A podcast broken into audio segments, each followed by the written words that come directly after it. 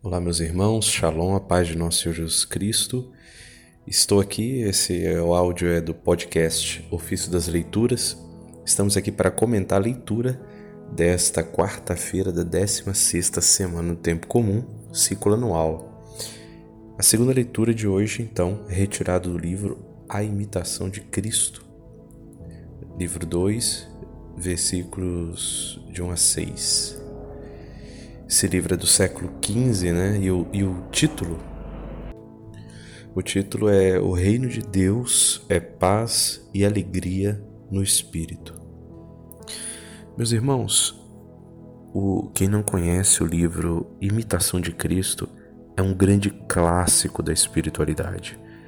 Né? Algumas estatísticas aí dizem que ele é o segundo livro mais vendido do mundo depois da Bíblia. Depois da Sagrada Escritura é a Imitação de Cristo, que é o livro mais vendido na história. Ele foi escrito, né, provavelmente por Tomás de Kempis. É, eu fiz um episódio de podcast há muito tempo atrás, na época que eu tinha o Cefascast. Né, eu comecei a produzir esse podcast de espiritualidade e formação em 2009 depois eh, ficou alguns anos, muitos áudios, né? mas depois morreu por falta de apoio, de doação e tive que, tive que acabar com o podcast. É, mas aí eu tenho o um episódio lá, nós temos canal no Telegram lá ainda, Cefascast, com todos os episódios. Quem quiser ir lá fazer uma maratona, tem muita coisa boa lá. Eu vou ver se eu pego um episódio que eu fiz sobre o livro Imitação de Cristo e, e trago para cá. Meus irmãos, esse livro é maravilhoso. Eu recomendo que todos tenham ele, adquiram, né? Uh, e eu recomendo também o melhor comentador que eu vi até o momento sobre imitação de Cristo, de forma que transpareça o mais simples possível para, para o melhor entendimento das pessoas, é o, o Frei Gilson, tá? Ele tem uma playlist lá no canal dele, onde ele está se dedicando a ler e explicar o Imitação de Cristo, é, linha por linha, frase por frase. É muito, muito bonito mesmo, muito profundo e bem acessível a todo mundo. Mas vamos lá ao texto de hoje. O texto de hoje é muito profundo e eu quis gravar esse podcast. Então o texto diz assim: Volta ao Senhor de todo o teu coração, deixa este mundo miserável e tua alma encontrará repouso. Meus irmãos, a imitação de Cristo vai focar muito nisso. E ele vai chamar, né? Deixa este mundo miserável e tua alma encontrará repouso. Volta ao Senhor de todo o teu coração. É claro que ele não está dizendo aqui para a gente sair do mundo, não tem como, a gente está no mundo, né? O próprio apóstolo Paulo fala isso. Mas ele está falando de forma espiritual. E que São Paulo vai dizer: viva no mundo como se não estivesse no mundo, diz o apóstolo Paulo. Né? Então, meus irmãos, é esse deixa este mundo miserável. Você não ter mais apego a nada aqui. Nada que te prenda nada que te amarre, nada que te impeça de buscar tudo aquilo que é sagrado, tudo aquilo que é eterno. Voltar ao Senhor de todo o coração, direcionar nossa alma ao Senhor. É esse o chamado para nós. É só aqui que a gente encontra repouso. O mundo não nos dá repouso. Quem nos dá repouso é Jesus. O fardo de Jesus é leve. Por isso ele fala: Vinde a mim, vós todos, porque eu sou manso e humilde de coração. Continua o texto. Pois o reino de Deus é paz e alegria no Espírito Santo. Cristo virá a ti, trazendo-te sua consolação, se no íntimo lhe preparares digna morada. Tudo acontece no nosso interior nós precisamos preparar no coração uma digna morada para o Mestre. E aqui neste coração, neste interior, não haja espaço para o mundo. o mundo se torna somente campo de missão. É aquele campo que eu preciso levar as riquezas de Jesus. E não um campo onde eu esteja amarrado a alguma coisa. Não, eu já rejeito, morri para o mundo e vivo para Cristo. Isso sempre esteve na Sagrada Escritura, meus irmãos, e na doutrina dos santos e dos místicos. Alguns católicos hoje não querem enxergar isso. Que o mundo que o mundo é preciso renunciar ao mundo. O mundo é um dos inimigos da alma. Os santos falam de três inimigos: o diabo, a carne e o mundo. É preciso haver uma renúncia do mundo. Uma certa renúncia. Claro que quem é leigo, ele precisa estar no mundo, precisa trabalhar no mundo, ele precisa estar envolvido no mundo, só que ele absorve o mesmo sentido espiritual de um monge. Eu estou no mundo, mas não sou do mundo. Não pertenço a este mundo. E outra, somos inimigos do mundo. O, inimigo, o, mundo é inimigo de Cristo. O mundo mal, o mundo, a estrutura do mundo. Não o mundo criado. O mundo criado é espelho da glória de Deus. Revela um pouco de Deus para nós. Não estamos falando do mundo criado. A Bíblia ela tem um termo separado para isso. Então se trata de um mundo mal, se trata do mundo, a organização do ser humano como sociedade muitas vezes cai para o pecado, porque o ser, Jesus já fala, é do coração do homem que vem toda imundície, e é esse coração do homem que constrói esse mundo. Esse mundo é preciso haver uma inimizade nossa com ele. Nós precisamos odiar o mundo de um certo ponto. Na carta de Tiago 4,4 vai dizer: quem não constitui-se inimigo do mundo, constitui-se inimigo de Deus. Jesus vai dizer que vai derramar o Espírito Santo, quando ele vai dizer lá em, na, na, no Evangelho de João, ele vai dizer: O Espírito virá a vós, que o mundo não pode receber. O mundo não pode receber o Espírito Santo, porque não crê nem o conhece, mas vós o conhecereis porque ele estará em vós. Então o Espírito Santo não está no mundo, porque o mundo é inimigo de Deus. E aí ele diz aqui: o nosso íntimo precisa preparar essa digna morada. Por isso nós devemos expulsar o demônio, expulsar as correntes da carne e expulsar o mundo. E aí vai. Continua aqui, né? Toda sua glória e beleza está no interior, e aí ele se compraz. Meus irmãos, isso aqui é uma verdade tão profunda. Garrigo Lagrange, no início da, da, da vida interior, ele vai explicar isso, a importância da vida interior. É aqui no interior, meus irmãos, que está a glória. Deus está aqui. Santo Agostinho vai dizer: Senhor, te procurei em tanto lugar e o Senhor estava aqui dentro de mim. São João da Cruz vai dizer: a presença de Deus na nossa alma. Então, aqui, a nossa glória e beleza precisa estar no interior.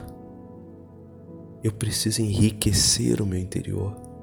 Eu preciso preparar uma digna morada para Jesus no meu interior. Como fazer isto? Como esta foi a minha pergunta na Lexio de manhã.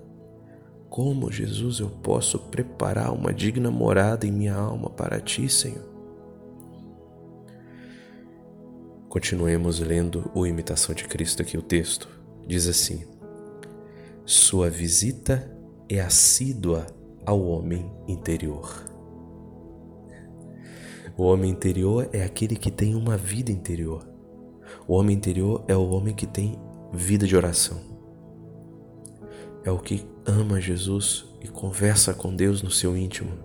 Veja, a visita de Jesus é constante, é assídua ao homem que é interior, ao homem que é de oração. Uma oração que é feita basicamente no silêncio, na contemplação, na meditação e não no falatório. Às vezes, falar é importante, mas não é. Isso é só a margem da oração. Área marginal, a área central é feita de contemplação. Continua a imitação de Cristo. Palavras mansas, agradável consolo, grande paz, maravilhosa intimidade. Meus irmãos, não é à toa que isso aqui está aqui. É preciso a gente entrar nessa dinâmica, nessa, nessa, vamos dizer assim, nesse ritmo do Espírito, ritmo de oração. Por mais que a sua vida é corrida, por mais que o trabalho, né, te, te atormente e tal, mas na hora que você vai parar para rezar, respira fundo, desliga a notificação e mergulha. E para você mergulhar mais ainda, de repente você bota um despertador, né? Se você tem que trabalhar, se você tem que fazer alguma coisa e você não pode passar de tal hora, de meia hora de oração, de uma hora, bote um despertador para que você não fique preocupado em ficar olhando o horário, a hora, de forma que você possa mergulhar sem medo, mergulhar né, em águas profundas. E é nesse ritmo que a gente precisa entrar, nessa sintonia, nessa sintonia com o Senhor. E aí continua aqui o texto. Coragem, alma fiel, prepara teu coração para este esposo, para que se digne vir a ti e em ti habitar. Mais uma vez ele nos chama a preparar o coração para receber Jesus e nos conclama a coragem. E ele lembra que a palavra de Jesus: Se alguém me ama, guarda minha palavra, e a ele viremos e faremos nele nossa morada. É uma promessa de Jesus. Meus irmãos, a gente promete tanta coisa e não cumpre, mas Jesus não falha. Ele disse: Se alguém me ama, guardar minha palavra, guarda minha palavra, e a ele viremos e faremos nele a nossa morada. Faremos no plural é a Trindade. Ele está falando aqui do Espírito Santo e do Pai no grande discurso. E aí continua aqui a imitação de Cristo. Dá, portanto, lugar a Cristo. É preciso dar o lugar a Cristo dentro de nós, da nossa alma. Ele diz aqui: se possuíres Cristo, serás rico, e isto te bastará.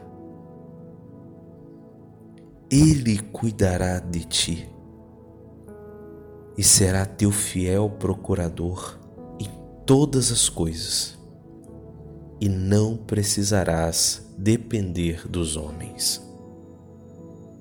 Põe toda a tua confiança em Deus. Seja Ele teu temor e teu amor. Amados, é um chamado profundo, é uma confiança profunda a de fato colocar Jesus como centro, a de fato dependermos de Cristo acima de todas as coisas de fato vivermos centralizado em Deus e tudo o que fizermos nas nossas batalhas, nos nossos trabalhos, na nossa luta do dia a dia, tudo é centralizado em Cristo, tudo é consagrado a Cristo. No meu trabalho, na minha família, nas minhas atividades, porque eu tenho constantemente colocado Cristo como centro. Nas minhas discussões na internet, na minha luta pelo bem, pelo que é correto, pelo que é justo, na minha luta contra as instâncias do mal na sociedade, eu farei tudo isso com a centralidade em Cristo. Isso é importantíssimo que tudo seja feita para, feito para a glória de Deus. Nada por é, inveja, por rancor, por alguma coisa, desejo, interesse pessoal, mas tudo por uma abnegação, por uma entrega, por um chamado, por uma vocação, sem interesse algum. Por mais que falem, deixem, deixem falar. A verdade, a história vai revelar a verdade. Quem nós somos é aquilo que nós plantamos e colhemos, de fato, e não o que os outros falam de nós. Falar muitos falam, mas de fato as obras e os frutos é isto que mostra que é, quem é o homem. Continua aqui a imitação de Cristo. Ele responderá por ti e fará o que for melhor, do melhor modo possível. Quer dizer, se pormos a nossa confiança, o Senhor responderá. Tem um salmo que diz isso, Senhor. É agir na nossa, mais ou menos assim, agir na nossa vida na mesma medida em que pomos a nossa confiança em Ti. Olha que interessante. No salmo pedimos para que o Senhor haja na mesma proporção em que nós confiamos nele. E continua aqui a imitação de Cristo não tens aqui cidade permanente. E onde quer que estejas, serás estrangeiro e peregrino, não encontrando descanso a não ser quando fores intimamente unido a Cristo. Amados, isso é uma verdade extraordinária. Nós não somos deste mundo. Nós não somos daqui. Uma vez que Cristo nos seduziu, Cristo tomou nosso coração e nós entregamos para Ele, isso aqui não se torna mais a nossa casa. Na Salve Rainha nós chamamos esse mundo de Vale de Lágrimas. E o cristão só encontra descanso intimamente unido a Cristo. Só em Cristo. Eu diria não só o cristão, na verdade, toda a alma, só em Deus encontramos repouso. E por isso tanta gente sofre, porque busca no mundo aquilo que só em Deus teremos. E como faremos isso? Ele vai dizer aqui: teus pensamentos se fixem no Altíssimo e tua súplica sem cessar dirige a Cristo. Se não sabes meditar sobre as coisas profundas e celestes, repousa na paixão de Cristo e demora-te com gosto em suas chagas. Meus irmãos, a imitação de Cristo aqui está nos dando a receita simples, direta, simples e prática. Meu irmão, preste atenção. Preste atenção. É preciso fixar os pensamentos, ou seja, é preciso que você tenha suas âncoras para ficar sempre linkado em Cristo. Desde o início do cristianismo, nós vemos os apóstolos o próprio Cristo.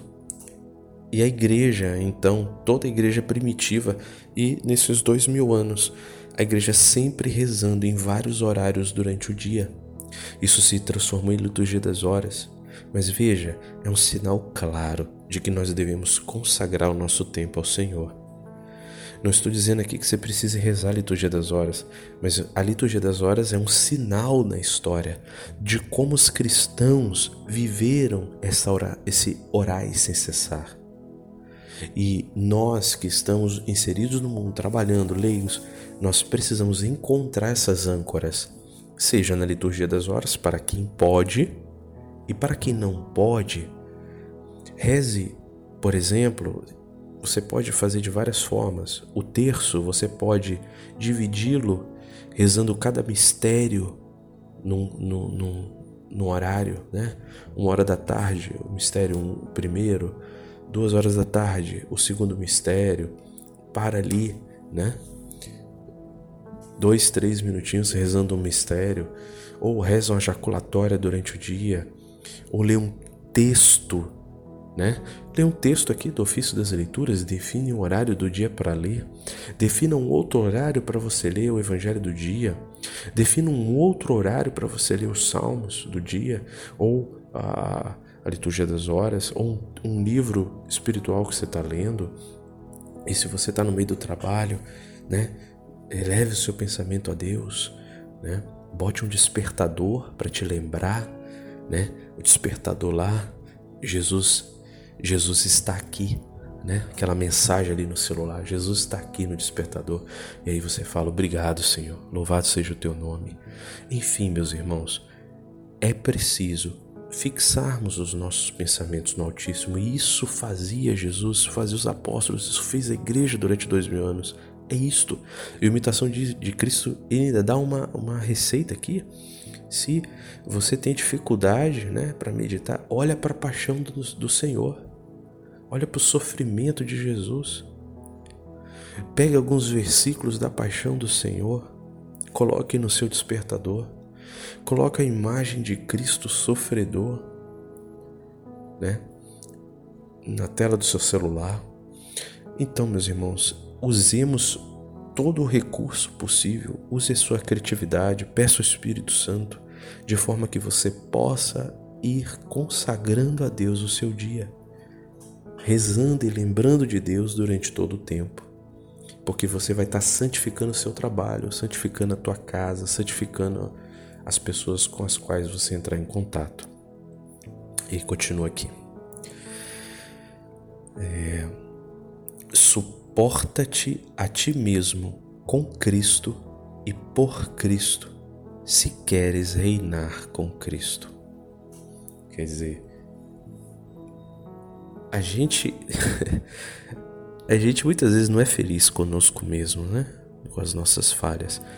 Não, não se autocondene, não se odeie, né? Suporta-te a ti mesmo com Cristo. Olhe para Jesus, Jesus não te perdoa e te ama. Então suporta-te por Cristo. Se a gente quer reinar com Cristo. Assim como nós devemos amar os inimigos, nós devemos nos amar, porque Cristo me ama. Não pode haver lugar para ódio, né, de mim mesmo. E continua aqui: se te acontecesses entrar uma vez perfeitamente no íntimo de Jesus e experimentar um pouquinho seu ardente amor, então já não mais te preocuparias com o que te é cômodo ou incômodo, porém, mais te alegrarias com o opróbrio infligido, porque o amor de Jesus faz o homem ter-se em conta de nada. Se nós pudéssemos ver, tocar o amor de Cristo, tudo, tudo nesse mundo que nos atrai já não mais nos atrairia. Tudo perderia o brilho porque nós viríamos uma luz muito mais majestosa. Nossa Senhora falou numa aparição isso. Se a gente soubesse o amor de Deus, a gente choraria o resto da vida. Tamanho o amor de Deus. Meus irmãos, esse texto é maravilhoso e conclama todos nós a nos voltarmos a essa vida interior, a preparar um coração que ama Jesus durante o dia, consagrar a nossa vida e sermos realmente pessoas que têm uma vida interior, mesmo em meio a tantos, tantas dificuldades. Não é impossível. Quem diz isso está muito errado e está muito longe da vida de oração. É porque não reza. E um católico que não reza não é um católico. Em primeiro lugar, a gente tem que ter vida de oração. Agora, para ter uma vida de uma oração, de uma vida interior, é preciso ter uma vida de oração constante. Nós somos chamados a meditar isso e a tentar colocar Jesus durante todo o nosso dia mesmo em meio aos conflitos, dificuldades, correrias e até no nosso pecado, é aí que a gente precisa rezar em dobro. e não fugir da oração. Porque muitos fogem da oração.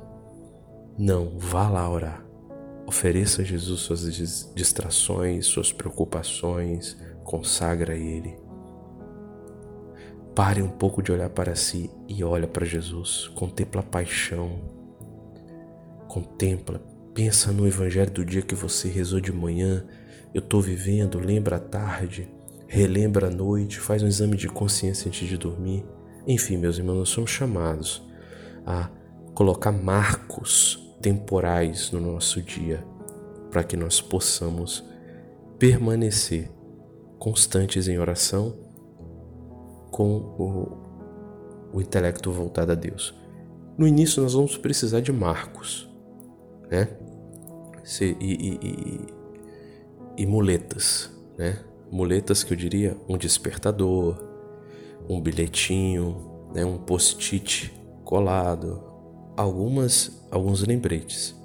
Mas após isso, você verá que na sua alma você sentirá saudade de Deus. E aí você vai começar a ter essa sede.